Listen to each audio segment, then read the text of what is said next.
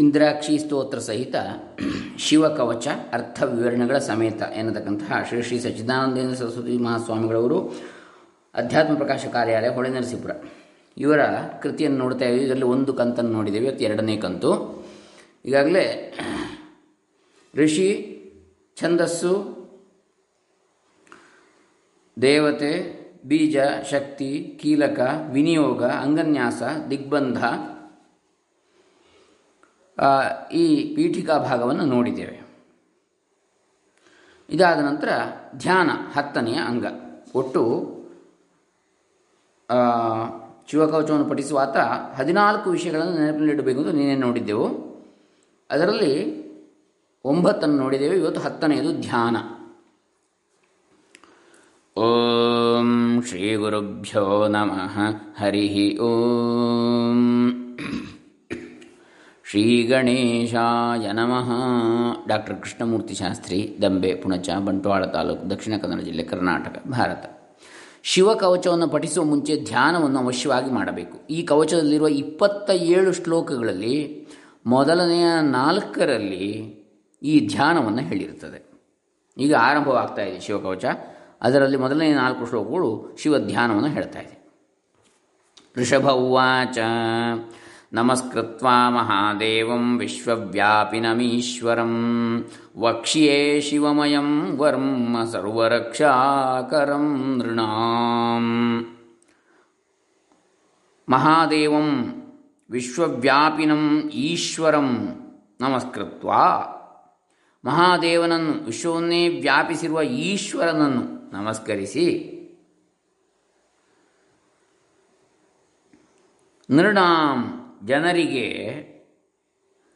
ಸರ್ವರಕ್ಷಾಕರಂ, ಸರ್ವರಕ್ಷೆಯನ್ನು ಅನುಗೊಳಿಸುವ ಶಿವಮಯಂ ವರ್ಮ, ಶಿವಮಯ ಕವಚವನ್ನು, ವರ್ಮ ಅಂದರೆ ಕವಚ ರಕ್ಷಾ ಕವಚ ಅದನ್ನು ವಕ್ಷ್ಯೆ ಹೇಳುತ್ತೇನೆ. ಅಂಥೇಳಿ ಋಷಭ ಯೋಗೀಶ್ವರರು, ಋಷಭ ಮುನಿಗಳು ಹೇಳ್ತಾರೆ.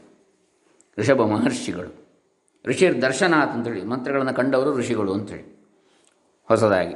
ದೃಶ್, ದ್ರಷ್ಟಾರರು ಮಂತ್ರದ. ಋಷಭ ಯೋಗೀಶ್ವರರು ಬರಿಯ ಉಪನ್ಯಾಸಕರಲ್ಲ, ಬಹಳ ಚೆನ್ನಾಗಿ ಮಾತನಾಡಿದರು ಎಂದು ಕೇಳಿದವರ ಮೆಚ್ಚುಗೆಯನ್ನು ಹೊಂದಿ ತೃಪ್ತರಾಗಬೇಕೆಂದು ಬಯಸುವ ವಾಗ್ಮಿಗಳಲ್ಲ. ಅವರು ತಮ್ಮ ಅನುಭವದಲ್ಲಿದ್ದ ಶಿವಕವಚವನ್ನು ರಾಜಪುತ್ರನಾದ ಭದ್ರಾಯುವಿಗೆ, ಸ್ಕಾಂದ ಪುರಾಣದಲ್ಲಿ ಬರ್ತದೆ ಇದು, ಕರುಣೆಯಿಂದ ಉಪದೇಶಿಸಿರ್ತಾರೆ. ಇದನ್ನು ಧರಿಸುವುದೆಂದರೆ ಪರಮೇಶ್ವರನ ಧ್ಯಾನಪೂರ್ವಕವಾಗಿಯೇ ಧರಿಸಬೇಕು ಎಂಬುದನ್ನು ಅವರು ಬರಿಯ ಬಾಯಿ ಮಾತಿನಿಂದ ಹೇಳದೆ ತಾವೇ ಮೊದಲು ಪರಮೇಶ್ವರನ ಧ್ಯಾನ ಮಾಡಿ ಉಪದೇಶಿಸಿರ್ತಾರೆ. ಆತನು ಮಹಾದೇವನು, ದೇವತೆಗಳಿಗೆಲ್ಲ ದೇವನು, ವಿಶ್ವವ್ಯಾಪಿಯು. ಸಮಸ್ತ ಲೋಕಗಳನ್ನು ಅಂತರ್ಯಾಮಿಯಾಗಿ ಧರಿಸಿ ವ್ಯಾಪಿಸಿಕೊಂಡಿರುವ ಆತನು. ಎಲ್ಲದರೊಳಗೆ ಈಶ್ವರನು ಸರ್ವ ಸ್ವತಂತ್ರನು ಇಂಥವನನ್ನು ಧ್ಯಾನಿಸಿದವರಿಗೆ ಮಾತ್ರ ಶಿವಮಯವಾದ ಈ ಕವಚದ ಸ್ವರೂಪವು ತಿಳಿಯಬರುತ್ತದೆ ಎಂಥದ್ದು ಅಂತೇಳಿ. ಶುಚೌ ದೇಶೇ ಸಮಾಸೀನೋ ಯಥಾವತ್ ಕಲ್ಪಿತಾಸನ. ಜಿತೇಂದ್ರಿಯೋ ಜಿತ ಪ್ರಾಣಶ್ಚಿಂತೆಯೇಚ್ಛಿವಮವ್ಯಯಂ ಶುಚೌ ದೇಶೇ, ಶುದ್ಧವಾದ ಸ್ಥಳದಲ್ಲಿ. ಸಮಾಸೀನ, ಸಮ್ಯಕ್ ಆಸೀನ ನಿಯಮಪೂರ್ವಕವಾಗಿ ಆಸನವನ್ನು ಹಾಕಿ ಕುಳಿತುಕೊಂಡು ಜಿತೇಂದ್ರಿಯ, ಜಿತೇಂದ್ರಿಯನಾಗಿ ಇಂದ್ರಿಯಗಳನ್ನು ಗೆದ್ದುಕೊಂಡವನಾಗಿ, ಕಣ್ಣು ಕಿವಿ ಮೂಗು ನಾಲಿಗೆ ಚರ್ಮಗಳನ್ನು ಹೊರಕ್ಕೆ ಬಿಡದೆ ಅದನ್ನು ನಿಯಂತ್ರಿಸಿಕೊಂಡು ಅದನ್ನು ಗೆದ್ದು ಅವುಗಳನ್ನು ಜಿತ ಪ್ರಾಣ ಅಂದರೆ ಉಸಿರಾಟವನ್ನು ಕೂಡ ತನ್ನ ನಿಯಂತ್ರಣಕ್ಕೆ ತಹಬಂದಿಗೆ ತಂದುಕೊಂಡು ಪ್ರಾಣಾಯಾಮವನ್ನು ಮಾಡಿ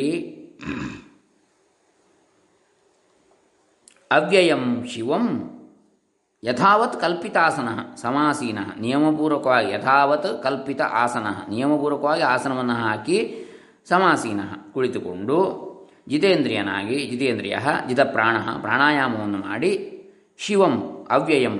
ಅವ್ಯಯನಾದ ಶಿವನನ್ ಅವ್ಯಯಂ ಶಿವಂ ಧ್ಯಾಯೇತ್. ಚಿಂತೆಯೇತ್. ಜೈ ಚಿಂತಾಯಾಮ್ ಧಾತು. ಶಿವನನ್ನು ಧ್ಯಾನಿಸಬೇಕು. ಶುದ್ಧವಾದ ಸ್ಥಳದಲ್ಲಿ ನಿಯಮಪೂರ್ವಕವಾಗಿ ಆಸನವನ್ನು ಹಾಕಿ ಕುಳಿತುಕೊಂಡು ಜಿತೇಂದ್ರಿಯನಾಗಿ ಪ್ರಾಣಾಯಾಮವನ್ನು ಮಾಡಿ ಅವ್ಯಯನಾದ ಶಿವನನ್ನು ಧ್ಯಾನಿಸಬೇಕು. ನಾಶರಹಿತನಾದ ಅವ್ಯಯ, ವ್ಯಯ ಅಂದರೆ ಖರ್ಚಾಗುವಂಥದ್ದು, ಮುಗಿಯುವಂಥದ್ದು. ಅಂಥದ್ದಲ್ಲದ್ದು ಅವ್ಯಯ.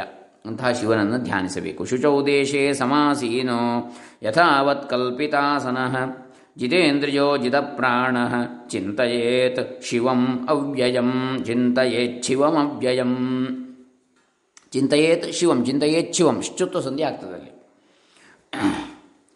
ಯಾರು ಪರಮೇಶ್ವರನ ಸ್ವರೂಪದಲ್ಲಿ ಅಭೇದ ನಿಷ್ಠೆಯನ್ನು ಹೊಂದಿರುವರೋ ಅಂಥ ಮಹಾತ್ಮರಿಗೆ ಹೊರಗಿನ ಸಹಾಯವೇನು ಬೇಕಿರುವುದಿಲ್ಲ. ವಿಷಯ ಕಲುಷಿತ ಚಿತ್ತರಾದ ನಮ್ಮಂಥವರಿಗೆ ಹೊರಗಿನ ಸನ್ನಿವೇಶಗಳು ಶುಚಿಯಾಗಿ, ಸುಂದರವಾಗಿ, ಮನಸ್ಸಿಗೆ ಆಹ್ಲಾದವನ್ನು ಉಂಟು ಮಾಡ್ತಾ ಇದ್ದರೆ ಮಾತ್ರ ಧ್ಯಾನವು ಸುಲಭವಾಗಿ ವಶವಾಗ್ತದೆ. ಆದ್ದರಿಂದ ದೇಶ ಶುದ್ಧಿ, ಆ ಸ್ಥಳದ ಶುದ್ಧಿ, ಕಾಲ ಶುದ್ಧಿ, ಆಸನ ಶುದ್ಧಿ, ಇಂದ್ರಿಯ ಶುದ್ಧಿ ಮುಂತಾದ ಬಹಿರಂಗ ಸೌಕರ್ಯಗಳನ್ನು ತತ್ಕಾಲಕ್ಕಾದರೂ ಹೊಂದಿಸಿಕೊಳ್ಳಬೇಕು.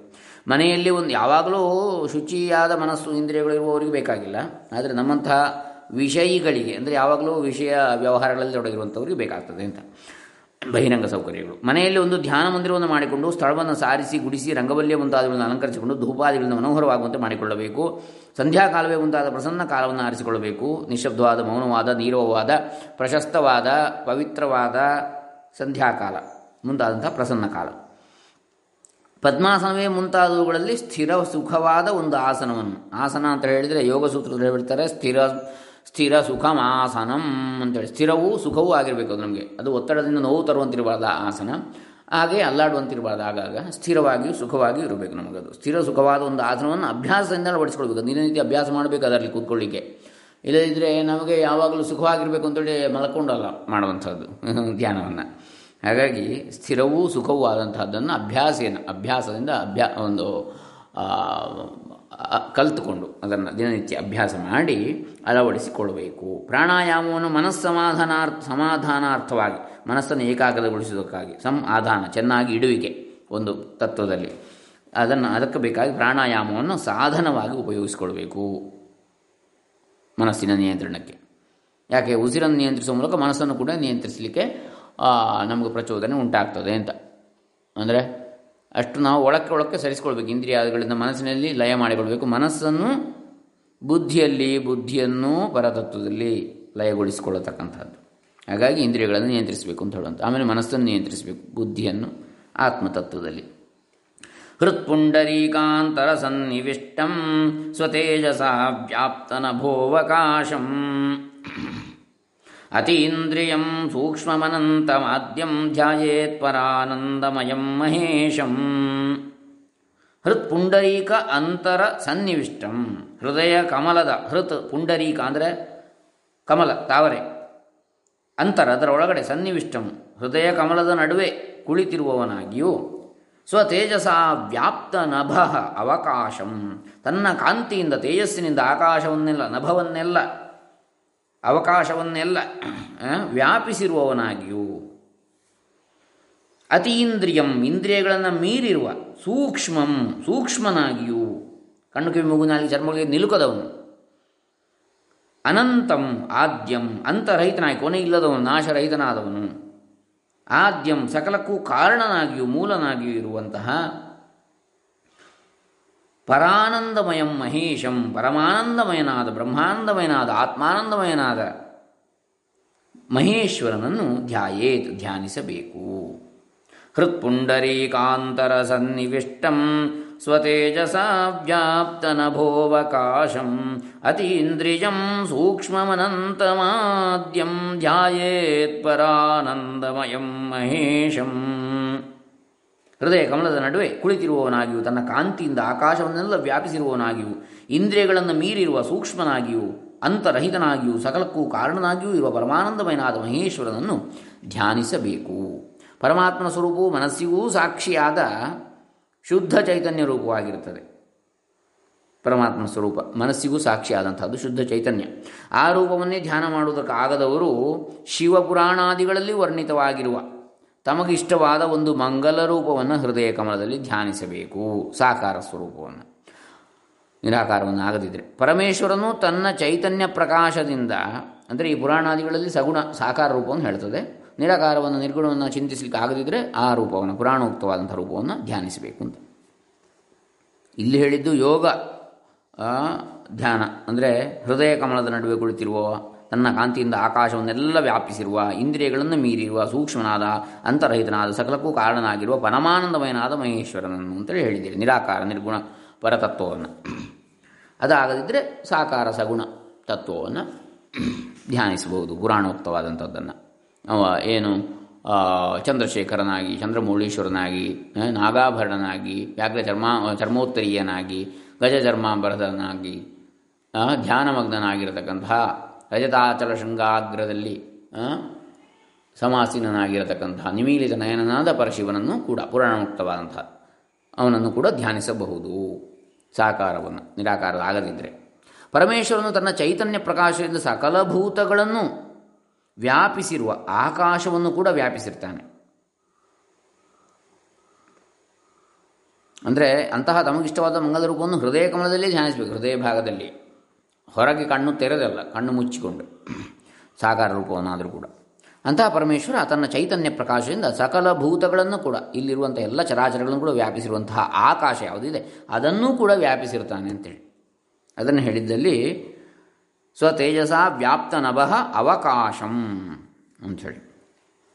ಸಾಕಾರ ರೂಪವನ್ನು ಧ್ಯಾನಿಸುವವರು ತೇಜೋಮಯವಾದ ರೂಪದಿಂದ ಕಾಂತಿಯು ಹೊರಟು ಎಲ್ಲೆಲ್ಲಿಯೂ ವ್ಯಾಪಿಸಿರುವಂತೆ ಕಲ್ಪಿಸಿಕೊಳ್ಳಬೇಕು. ನೋಡಿ, ಸಾಕಾರ ರೂಪವನ್ನು ಧ್ಯಾನಿಸುವವರು ತೇಜೋಮಯವಾದಂತಹ ಒಂದು ರೂಪದಿಂದ ಕಾಂತಿ ಹೊರಗೆ ಕಿರಣಗಳು ಬಂದ ಹಾಗೆ ಎಲ್ಲಿ ವ್ಯಾಪಿಸಿರುವಂತೆ ಕಲ್ಪಿಸಬೇಕು ಅಂತ. ಪರಂಜ್ಯೋತಿಯಿಂದ ಹೊರಟಂತಹ ಕಿರಣಗಳ ರೂಪದಲ್ಲಿ. ಆ ಸ್ವರೂಪ, ಪರಂಜ್ಯೋತಿ ಮತ್ತು ಕಿರಣಗಳು ಅಂಥೇಳಿ ಇನ್ನು ಪರಮೇಶ್ವರನು ತನ್ನ ಸ್ವರೂಪದಿಂದ ಅತೀಂದ್ರಿಯನಾಗಿರ್ತಾನೆ. ತನ್ನ ಮೂಲ ಸ್ವರೂಪದಿಂದ ಅವನು ಇಂದ್ರಿಯಾತೀತನಾಗಿರ್ತಾನೆ. ನಮ್ಮ ಇಂದ್ರಿಯಗಳಿಗೆ ಸಿಗದವನು. ಕಣ್ಣು, ಕಿವಿ, ಮೂಗು, ನಾಲಿಗೆ, ಚರ್ಮಗಳಿಗೆ ನಿಲುಕದವನು. ಯಾಕಂದರೆ ಎಲ್ಲ ಸಕಲ ಇಂದ್ರಿಯಗಳ ಮತ್ತು ಅಂತಃಕರಣದ ವೃತ್ತಿಗಳನ್ನು ಆತನ ಚೈತನ್ಯ ಪ್ರಕಾಶವೇ ಬೆಳಗ್ತದೆ ಎಲ್ಲವನ್ನು ಕೂಡ. ಸಾಕಾರ ಧ್ಯಾನಿಗಳು, ಪರಮೇಶ್ವರನ ಆಕಾರವು ಇಂದ್ರಿಯ ವೇದ್ಯವಾದ ಭೂತಗಳ ವಿಕಾರವೆಂದು ಎಂದಿಗೂ ಚಿಂತಿಸಬಾರದು. ಪಂಚಭೂತಗಳ ವಿಕಾರ ಅಂತೇಳಿ ಅಲ್ಲ ಅದು. ಅದು ವಿಜ್ಞಾನ ಘನವಾದ ಲೀಲಾ ವಿಗ್ರಹ ಅಂತೇಳಿ ಚಿಂತಿಸಬೇಕು. ದೈವೀ ಶರೀರತನು ಅಂತೇಳಿ. ಸಾಕಾರ ಉಪಾಸನೆ ಮಾಡುವುದು ಯಾವುದು ಇನ್ ನಂತರ ನಮ್ಮಂತೆ ಈ ಮಾಂಸ ಪಿಂಡಾತ್ಮಕವಾದದ್ದಲ್ಲ ಅಂತೇಳಿ ತಿಳಿಬೇಕು. ಅದು ದೈವೀ ಶರೀರ ಅಂಥೇಳಿ ಜ್ಯೋತಿರ್ಮಯ ಅಂಥೇಳಿ ತಿಳಿಬೇಕು. ಸಾಕಾರವನ್ನು ಉಪಾಸನೆ ಮಾಡತಕ್ಕಂಥವ್ರು ಕೂಡ. ಯಾವುದು ಇಂದ್ರಿಯಗಳಿಗೆ ಗೋಚರವಲ್ಲವೋ ಅದಕ್ಕೆ ಸೂಕ್ಷ್ಮ ಅಂತೇಳಿ ಹೆಸರು. ಪರಮೇಶ್ವರನ ಸ್ವರೂಪ ಇಂಥದ್ದಾಗಿರುವುದರಿಂದ ಸಾಕಾರ ಧ್ಯಾನದಲ್ಲಿಯೂ ಆತನ ರೂಪವು ಸೂಕ್ಷ್ಮವೆಂದೇ ಭಾವಿಸಬೇಕು. ಆದರೆ ಸೂಕ್ಷ್ಮವೆಂದರೆ ಸಣ್ಣದಿಂದಾಗಲಿ ಅಣುರೂಪವೆಂದಾಗಲಿ ಭಾವಿಸಬಾರದು. ಪರಮಾತ್ಮ ಸ್ವರೂಪವು ಅನಂತವಾಗಿರುತ್ತೆ ನಮಗೆ ಇಂದ್ರಿಯಕ್ಕೆ ನಿಲುಕುವುದಿಲ್ಲ ನಮ್ಮ ಇಂದ್ರಿಯಗಳಿಗೆ ಹೊರತು ಅದು ಸಣ್ಣದಾಗಿದೆ ಅಂತ ತಿಳಿಬಾರದು. ಅತ್ಯಂತ ಸೂಕ್ಷ್ಮವಾದ ಕಾರಣ ಕಣ್ಣಿಗೆ ಕಾಣಿಸೋದಿಲ್ಲ ಅಂತಲ್ಲ, ಕಿವಿಗೆ ಕೇಳಿಸೋದಿಲ್ಲ ಅಂತಲ್ಲ. ಮತ್ತು ನಮಗೆ ಅತೀತವಾಗಿ ನಮ್ಮ ಇಂದ್ರಿಯಗಳ ಮಿತಿಯಲ್ಲಿ ಬರೋದಿಲ್ಲ ಅದು ಅಂತೇಳಿ ಹೀಗೆ ಪರಮಾತ್ಮ ಸ್ವರೂಪ ಅನಂತವಾಗಿರ್ತದೆ. ಅಂದರೆ ದೇಶ, ಕಾಲ, ನಿಮಿತ್ತಗಳ ಪರಿಚ್ಛೇದವಿಲ್ಲದೇ ಇರ್ತದೆ ಅದು. ಈ ಪ್ರದೇಶದಲ್ಲಿ ಮಾತ್ರ, ಈ ಕಾಲದಲ್ಲಿ ಮಾತ್ರ, ಈ ನಿಮಿತ್ತಕ್ಕೆ ಮಾತ್ರ ಇರುವಂಥದ್ದು ಅಂತಲ್ಲ. ಎಲ್ಲ ಕಾಲದಲ್ಲೂ ಎಲ್ಲ ದೇಶದಲ್ಲೂ ಭೂತ ಭವ್ಯ ಭವತ್ ಪ್ರಭು ಆ ಪರಮಾತ್ಮ. ಹಿಂದೆಯೂ ಇದ್ದ, ಈಗಲೂ ಇದ್ದಾನೆ ಮುಂದೆಯೂ ಇದ್ದಾನೆ. ಹಾಗೆ ಇಲ್ಲಿಯೂ ಇದ್ದಾನೆ ಅಲ್ಲೂ ಇದ್ದಾನೆ, ಎಲ್ಲೆಲ್ಲೂ ಒಣರುವಿನ ತೃಣಕಾಷ್ಟಗಳಲ್ಲಿ ಇದ್ದಾನೆ. ಹಾಗೆ ದೇಶಕಾಲ ನಿಮಿತ್ತಗಳ ಪರಿಚಯ ಈಗ ಮಾತ್ರ ಅಲ್ಲ. ಅಂದರೆ ನಿಮಿತ್ತ ಅಂದರೆ ಯಾವುದೋ ಒಂದು ಕಾರಣಕ್ಕಾಗಿ ಮಾತ್ರ ಅಂತಲ್ಲ. ಯಾವಾಗಲೂ ಇರ್ತಾನೆ ಅವನು. ಅವತಾರ ಎತ್ತಿ ಬಂದಾಗ ನಿಮಿತ್ತ ಮಾತ್ರನಾಗಿ ತೋರ್ತಾನೆ ಅವತಾರ. ಇಲ್ಲದಿದ್ದರೆ ಕೂಡ ಅವನು ಅಸ್ತಿತ್ವ ಇದ್ದ ಕಾರಣವೇ ಇದೆಲ್ಲ ಇರುವಂಥದ್ದು. ಹೀಗೆ ದೇಶ ಕಾಲ ನಿಮಿತ್ತಗಳ ಪರಿಚ್ಛೇದವಿಲ್ಲದೇ ಇರ್ತದೆ ಪರಮಾತ್ಮನ ಅನಂತ ಸ್ವರೂಪ. ದೇಶ ಕಾಲ ನಿಮಿತ್ತಗಳೆಲ್ಲವೂ ಮನೋಗೋಚರವಾಗಿರ್ತವೆ. ಮನಸ್ಸಿಗೆ ಸಿಗುವಂಥದ್ದು ದೇಶ, ಕಾಲ, ನಿಮಿತ್ತಗಳೆಲ್ಲ ಕೂಡ. ನಮ್ಮ ಮನಸ್ಸು ಸಂಕಲ್ಪ, ಕಲ್ಪನೆ ಮಾಡತಕ್ಕಂಥದ್ದು ದೇಶವನ್ನು, ಈ ಪ್ರದೇಶ, ಈ ಕಾಲ, ಈ ನಿಮಿತ್ತ, ಈ ಕಾರಣ ಇತ್ಯಾದಿಗಳು. ಅದಕ್ಕೂ ಮೀರಿದ್ದು. ಮನಸ್ಸಿಗೂ ಸಾಕ್ಷಿಯಾಗಿರುವ ಚೈತನ್ಯ ಸ್ವರೂಪವು ಹೇಗೆ ತಾನೇ ಈ ದೇಶಕಾಲ ನಿಮಿತ್ತಗಳಿಂದ ಆದ ಅಳತೆಗೆ ಸಿಕ್ಕೀತು. ಆ ಅಪರಿಚ್ಛಿನ್ನ ರೂಪವೇ, ಪರಿಚ್ಛಿನ್ನ, ಪರಿಚ್ಛೇದ ಒಂದು ಮಿತಿಗೆ ಒಳಪಟ್ಟ ಅಪರಿಚ್ಛಿನ್ನ. ಅಮಿತವಾದಂತಹ, ಅಸೀಮವಾದಂತಹ ರೂಪವೇ ನನ್ನ ಅನುಗ್ರಹಕ್ಕಾಗಿ ಹೃದಯ ಕಮಲದಲ್ಲಿ ರೂಪುಗೊಂಡಂತೆ ಕುಳಿತಿದೆಯಾದ್ದರಿಂದ ಅದು ನಿಜವಾಗಿಯೂ ಪರಿಚ್ಛಿನ್ನವಾಗಿರುವುದಲ್ಲ ಎಂದು ಸಾಕಾರ ಚಿಂತಕನೂ ಭಾವಿಸಬೇಕು. ತನ್ನ ಹೃದಯದೊಳಗೆ ಮಾತ್ರ ಇರುವುದಲ್ಲ ಅಂತೇಳಿ. ಪರಮೇಶ್ವರನು ಪರಮಾನಂದಮಯನಾಗಿರ್ತಾನೆ ಅವನಲ್ಲಿ ಸುಖ ದುಃಖಗಳ ಏರುಪೇರುಗಳು ಒಂದಿಷ್ಟು ಇರುವುದಿಲ್ಲ. ಸುಖ ದುಃಖಗಳ ಎಂಬ ಇವು ಮನಸ್ಸಿನ ವೃತ್ತಿಗಳಾಗಿರ್ತವೆ ಅವಸ್ಥಾತ್ರಯಕ್ಕೆ ಅತೀತವಾಗಿರುವ ಜಾಗ್ರತ್ ಸ್ವಪ್ನ ಸುಷುಪ್ತಿ, ಎಚ್ಚರ, ಕನಸು, ನಿದ್ರೆಗಳಿಗೆ ಅತೀತವಾಗಿರುವ ಪರಮೇಶ್ವರನ ಶುದ್ಧ ಚೈತನ್ಯದಲ್ಲಿ ಸುಖದ ಅಥವಾ ದುಃಖದ ಸೋಂಕು ಹೇಗೆ ಎದ್ದೀತು? ಯಾಕಂದರೆ ಎಚ್ಚರದ ಅವಸ್ಥೆಯಲ್ಲಿ ಇದ್ದ ದುಃಖವೇ ನಮಗೆ ನಿದ್ರೆಯ ಅವಸ್ಥೆಯಲ್ಲಿ ಅಥವಾ ಕನಸಿನ ಅವಸ್ಥೆಯಲ್ಲಿ ಇರುವುದಿಲ್ಲ. ಹಾಗಿದ್ದ ಮೇಲೆ ಈ ಮೂರು ಅವಸ್ಥೆಗಳನ್ನು ಮೀರಿದಂತಹ ಆ ಪರಮಾತ್ಮ ಯಾರಿದ್ದಾನೆ ಅವನಿಗೆ ಸುಖ ದುಃಖಗಳು ಎಲ್ಲಿಂದ ಬರಬೇಕು? ಸುಖ ದುಃಖಗಳೆಲ್ಲ ಮನೋಮಯವಾದದ್ದು ಅಂತೇಳಿ ದೇಹೇಂದ್ರಿಯ ಮನೋಮಯ, ಇಲ್ಲಿವರೆಗೆ ಬುದ್ಧಿ, ಅಲ್ಲಿವರೆಗೆ ಅದರಿಂದ ಆಚೆಗೆ ಇಲ್ಲ. ಅಲೆಗಳಿಲ್ಲದ ಮಹಾಶಾಂತ ಸಮುದ್ರದಂತಿರುವ ಆನಂದ ಸಾಗರನಾದ ಆ ಪರಮೇಶ್ವರನೇ ನನಗೆ ಈ ರೂಪದಿಂದ ತೋರಿಕೊಳ್ತಾ ಇದ್ದಾನೆ ಎಂದು ಸಾಕಾರ ಧ್ಯಾನಿ ಯೋಚಿಸಿಕೊಳ್ಬೇಕು. ಅಂತಹ ನಿರಾಕಾರ ಸ್ವರೂಪವೇ ಸಾಕಾರನಾಗಿ ನನಗೆ ಕಾಣಿಸ್ತಾ ಇದ್ದಾನೆ ಅಂತ ಮೂಲ ಅದನ್ನು ಈ ರೂಪದಲ್ಲಿ ಚಿಂತಿಸಬೇಕು ಅವನು ಸಾಕಾರದಲ್ಲಿ. ಮೂಲ ನಿರಾಕಾರವನ್ನು ಆಗದಿದ್ದರೆ ಇಂತಹ ಪರಮೇಶ್ವರನ ರೂಪವನ್ನು ಯಥಾಶಕ್ತಿಯಾಗಿ, ಸ್ವರೂಪವಾದ ನಿರ್ಗುಣ ನಿರಾಕಾರ ರೂಪದಲ್ಲಿಯೋ ಸ್ವರೂಪವಾದಂತಹ ನಿರ್ಗುಣ ನಿರಾಕಾರ ರೂಪದಲ್ಲಿಯೋ, ಲೀಲಾ ವಿಗ್ರಹದಿಂದ ಒಳಗೂಡಿದ ಸಗುಣ ಸಾಕಾರ ರೂಪದಲ್ಲಿಯೋ ಮೊದಲು ಚಿಂತಿಸಿಕೊಳ್ಳಬೇಕು. ಆಮೇಲೆಯೇ ಈ ಶಿವಕವಚವನ್ನು ಪಡಿಸಬೇಕು ಅಂತ ಹೇಳ್ತಾರೆ. ಇನ್ನು ಈಗ ನಾಲ್ಕನೇ ಶ್ಲೋಕ ಹೇಳಿದ ನಂತರ ಶಿವಕವಚ ಆರಂಭ ಆಗ್ತದೆ. ಈ ನಾಲ್ಕನೇ ಶ್ಲೋಕವನ್ನು ನೋಡಿ, ಅದರ ವಿವರಣೆ ನೋಡೋಣ. ಕವಚವನ್ನು ನಾಳೆ ದಿವಸ ಆರಂಭಿಸೋಣ. ಧ್ಯಾನಾವಧೂತಾಖಿಲ ಕರ್ಮಬಂಧಶ್ಚಿರಂ ಚಿದಾನಂದ ನಿಮಗ್ನಚೇತಾ ಸಮಾಹಿತಾತ್ಮ ಶೈವೇನ ಕುರಿಯಾತ್ ಕವಚೇನ ರಕ್ಷಾಂ. ಧ್ಯಾನ, ಅವಧೂತ, ಅಖಿಲ ಕರ್ಮಬಂಧ. ಧ್ಯಾನದಿಂದ ಕರ್ಮಬಂಧವೆಲ್ಲವನ್ನು ಹೋಗಲಾಡಿಸಿಕೊಂಡು ಧ್ಯಾನ, ಅವಧೂತ ಅವಧೂತ ಕಳೆದುಕೊಂಡ. ಅಖಿಲ ಕರ್ಮಬಂಧ. ಎಲ್ಲ ಕರ್ಮಬಂಧಗಳನ್ನು ಕಳೆದುಕೊಂಡವನಾಗಿ ಧ್ಯಾನದಿಂದ. ಚಿರಂ ಚಿದಾನಂದ ನಿಮಗ್ನ ಚೇತಾಹ. ಬಹುಕಾಲ ಚಿರಕಾಲ ಚಿದಾನಂದದಲ್ಲಿ ಚಿತ್, ಅಂದರೆ ಜ್ಞಾನ, ಜ್ಞಾನಾನಂದದಲ್ಲಿ, ಚೈತನ್ಯಾನಂದದಲ್ಲಿ ಚಿತ್ತವನ್ನು, ನಿಮಗ್ನ ಚೇತಾಹ, ಮನಸ್ಸನ್ನು ಮುಳುಗಿಸಿದ್ದ, ನಿಮಗ್ನವಾದಂತಹ, ಮುಳುಗಿಸಿದ್ದಂತಹ, ಮುಳುಗಿಸಿ ಇದ್ದ ಬಳಿಕ ಷಡಕ್ಷರನ್ಯಾಸ ಸಮಾಹಿತಾತ್ಮ, ಷಡಕ್ಷರನ್ಯಾಸದಿಂದ ಚಿತ್ತ ಸಮಾಧಾನವನ್ನು ಹೊಂದಿ, ಚಿತ್ತ ಏಕಾಗ್ರತೆಯನ್ನು ಚಿತ್ತ ಏಕಾಗ್ರತೆಯನ್ನು ಹೊಂದಿ, ಷಡಕ್ಷರನ್ಯಾಸ ಅಂದರೆ ಓಂ ನಮಃ ಶಿವಾಯ ಅಂಥೇಳಿ. ಓಂ ನ ಮ ಶಿ ವ ಯ ಆರು ಅಕ್ಷರ ಆಯಿತು ಇದರ ನ್ಯಾಸ, ಅಂಗನ್ಯಾಸ, ಕರನ್ಯಾಸಗಳಿಂದ ಆಯಾ ಅಂಗಗಳಲ್ಲಿ, ಆಯಾ ಕರಗಳಲ್ಲಿ ಅದನ್ನು ನ್ಯಾಸ ಮಾಡಿ ಚಿತ್ತ ಸಮಾಧಾನವನ್ನು ಹೊಂದಿ, ಮನಸ್ಸಿನ ಏಕಾಗ್ರತೆಯನ್ನು ಹೊಂದಿ ಸಮ್ ಆಧಾನ, ಸಮ್ಯಕ್ ಆಧಾನ, ಸಮಾಹಿತ ಚೆನ್ನಾಗಿ ಇಟ್ಟು ಪರತತ್ವದಲ್ಲಿ. ಶೈವೇನ ಕವಚೇನ ರಕ್ಷಾಂ ಕುರಿಯಾತ್. ಶಿವ ಕವಚದಿಂದ ರಕ್ಷೆಯನ್ನು ಮಾಡಿಕೊಳ್ಳಬೇಕು. ಪರಮೇಶ್ವರನ ಧ್ಯಾನವನ್ನು ಯಥಾವತ್ತಾಗಿ ಮಾಡಿದರೆ ಕರ್ಮದ ಕಟ್ಟು ಕಳಚಿಕೊಡುತ್ತದೆ. ಬಹುಕಾಲದವರೆಗೆ ನಾವು ವ್ಯವಹಾರದಲ್ಲಿ ನಾನು ನಾನು ಎಂದು ಚಿಕ್ಕದೊಂದು ಅಹಂಕಾರ ಉಪಾಧಿಯ ಚಿದಾಭಾಸ ರೂಪವನ್ನೇ, ಚಿತ್ತಿನ ಆಭಾಸ ಅದಷ್ಟೇ ನಿಜವಾಗಿ ಚಿತ್ತ ಅಲ್ಲ ಅದು. ಸತ್ ಚಿತ್ ಆನಂದ ಯಾವುದಿದೆ ಅದರ ಆಭಾಸ, ಚಿದಾಭಾಸ, ಸದಾಭಾಸ ಆನಂದ ಆಭಾಸ ಹೀಗೆ ಚಿದಾಭಾಸ ರೂಪವನ್ನೇ, ಜ್ಞಾನಾಭಾಸ ರೂಪವನ್ನೇ ಅಭಿಮಾನದಿಂದ ನಂಬಿಕೊಂಡಿರ್ತೇವೆ ನಾನು ನಾನು ಇದರಿಂದ ಅದು ಜೀವ ಅಂತ ಹೇಳುವಂಥದ್ದು. ಇದರಿಂದ ನಮಗೆ ವ್ಯವಹಾರವು ಒಂದು ಭಾರವಾದ ಹೊರೆಯಾಗಿರ್ತದೆ ಆದರೆ ಸರ್ವದೇಹ ಕಾರಣ ಸಾಕ್ಷಿಯಾಗಿರುವ ಎಲ್ಲ ದೇಹ ಮತ್ತು ಇಂದ್ರಿಯಗಳಿಗೆ ಸಾಕ್ಷಿಯಾಗಿರುವ ಆ ಪರಮಾತ್ಮನಲ್ಲಿ ಕರಣ ಅಂದರೆ ಮನಸ್ಸು ಕೂಡ ಒಂದು ಅಂತರಿಂದ್ರಿಯ, ಅದು ಒಳಕರಣ, ಅಂತಃಕರಣ.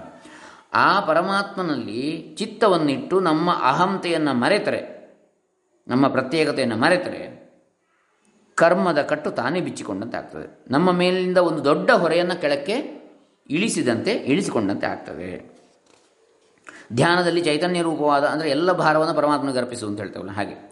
ಧ್ಯಾನದಲ್ಲಿ ಚೈತನ್ಯ ರೂಪವಾದ ಸುಖ ದುಃಖಗಳ ಏರುಪೇರಿಲ್ಲದ ಪರಮಾತ್ಮನ ಆನಂದದಲ್ಲಿ ನಾವು ಮುಳುಗುವುದರಿಂದ ನಮಗೆ ಒಂದು ಬಗೆಯ ಅಮೃತದ ಸೇಕವನ್ನು, ಸೇಚನೆಯನ್ನು ಮಾಡಿದಂತೆ ಆಗ್ತದೆ.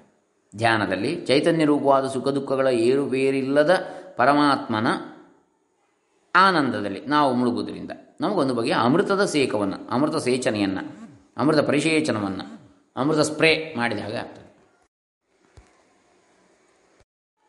ಧ್ಯಾನದಿಂದ ಹೊರಮುಖವಾದಂತಹ, ಹೊರಮುಖರಾದ ಮೇಲೂ ನಮ್ಮ ಚಿತ್ತದಲ್ಲಿಯೂ ದೇಹೇಂದ್ರಿಯಗಳಲ್ಲಿ ಒಂದು ಬಗೆಯ ಪ್ರಸನ್ನತೆ ತೋರಿ ಬರ್ತದೆ. ಆ ಹಿಂದಿನ ಧ್ಯಾನದ ಅವಸ್ಥೆಯಲ್ಲಿದ್ದಂತಹ ಸು, ಆ ಅಂಶ ಮತ್ತೆ ತೋರಿ ಬರ್ತದೆ ಪ್ರಸನ್ನತೆ.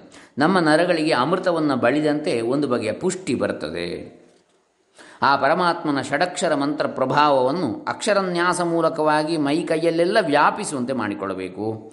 ಅಂದ್ರೆ ಅದೇ ಅಂಗನ್ಯಾಸ, ಕರನ್ಯಾಸ ಅಂತ ಹೇಳುವಂಥದ್ದು. ಅಂಗ ಅಂಗಗಳಿಗೆ ಹೃದಯಾದಿನ್ಯಾಸ ಅಂತ ಹೇಳ್ತಾರೆ. ಕರನ್ಯಾಸ ಐದು ಬೆರಳುಗಳಿಗೂ ಕೂಡ, ಎರಡು ಕೈಗಳಲ್ಲಿ. ಹೀಗೆ ಆ ಪ್ರತಿಯೊಂದು ಅಕ್ಷರವನ್ನು ಕೂಡ ನಮ್ಮ ಎಲ್ಲ ನರ ನರ ನಾಡಿಗಳಲ್ಲಿ ಹರಿಯುವಂತೆ ಮಾಡಬೇಕು. ಆಗ ಒಳಗು ಹೊರಗು ಶಿವಮಯವಾದ ಭಾಸ, ಬೆಳಕು, ಭಾಸ ಅಂದರೆ ಅದೊಂದು ಮನಸ್ಸಿಗೆ ಹತ್ತುತ್ತದೆ. ಶಿವ ಕವಚ ಧಾರಣೆಗೆ ಆಗ ನಾವು ಸಿದ್ಧರಾದಂತಾಯಿತು. ಶಿವ ಕವಚವನ್ನು ಧರಿಸಲಿಕ್ಕೆ ಆ ಯೋಗ್ಯತೆಯನ್ನು ನಾವು ಸಂಪಾದಿಸಿಕೊಂಡು ಧರಿಸಿಕೊಳ್ಳಿ ಹೇಗೆ? ವಿಶ್ವರೂಪವನ್ನು ತೋರಿಸಲಿಕ್ಕೆ ಕೃಷ್ಣ ಅರ್ಜುನನಿಗೆ ಆ ದಿವ್ಯ ಚಕ್ಷುವನ್ನು ಕೊಟ್ಟನು ಅದೇ ರೀತಿಯಲ್ಲಿ. ಯಾಕಂದರೆ ಅದಕ್ಕೆ ಆಯಾ ಯೋಗ್ಯತೆ ಬೇಕಾಗ್ತದೆ ಅಂಥೇಳಿ ಆವಾಗ ನಮಗೆ ಆ ಯೋಗ್ಯತೆ ಬರ್ತದೆ ಅಂತೇಳಿ ಇಲ್ಲಿ ಹೊಳೆನ ಶ್ರೀಗಳು ಭಾಳ ಚೆನ್ನಾಗಿ ವಿವರಣೆಯನ್ನು ಮಾಡಿದ್ದಾರೆ. ಇನ್ನು ಮುಂದೆ ಕವಚವನ್ನು ನಾಳೆ ದಿವಸ ಆರಂಭ ಮಾಡೋಣ ಐದನೇ ಶ್ಲೋಕದಿಂದ ನಾಲ್ಕು ಶ್ಲೋಕಗಳು ಧ್ಯಾನ ನೋಡಿ ಆಯಿತು. ಶಿವ ಕವಚ. ಧ್ಯಾನ ಹರೇ ರಾಮ ಶ್ರೀ ಶ್ರೀ ಸಚ್ಚಿದಾನಂದೇಂದ್ರ ಸರಸ್ವತಿ ಚರಣಾರವಿಂದಾರ್ಪಿತಮಸ್ತು ಲೋಕಾಸ್ತಮಸ್ತಾ ಸುಖಿನೋ ಭವಂತು ಸರ್ವೇ ಜನಾ ಸುಖಿನೋ ಭವಂತು ಓಂ ತತ್ಸತ್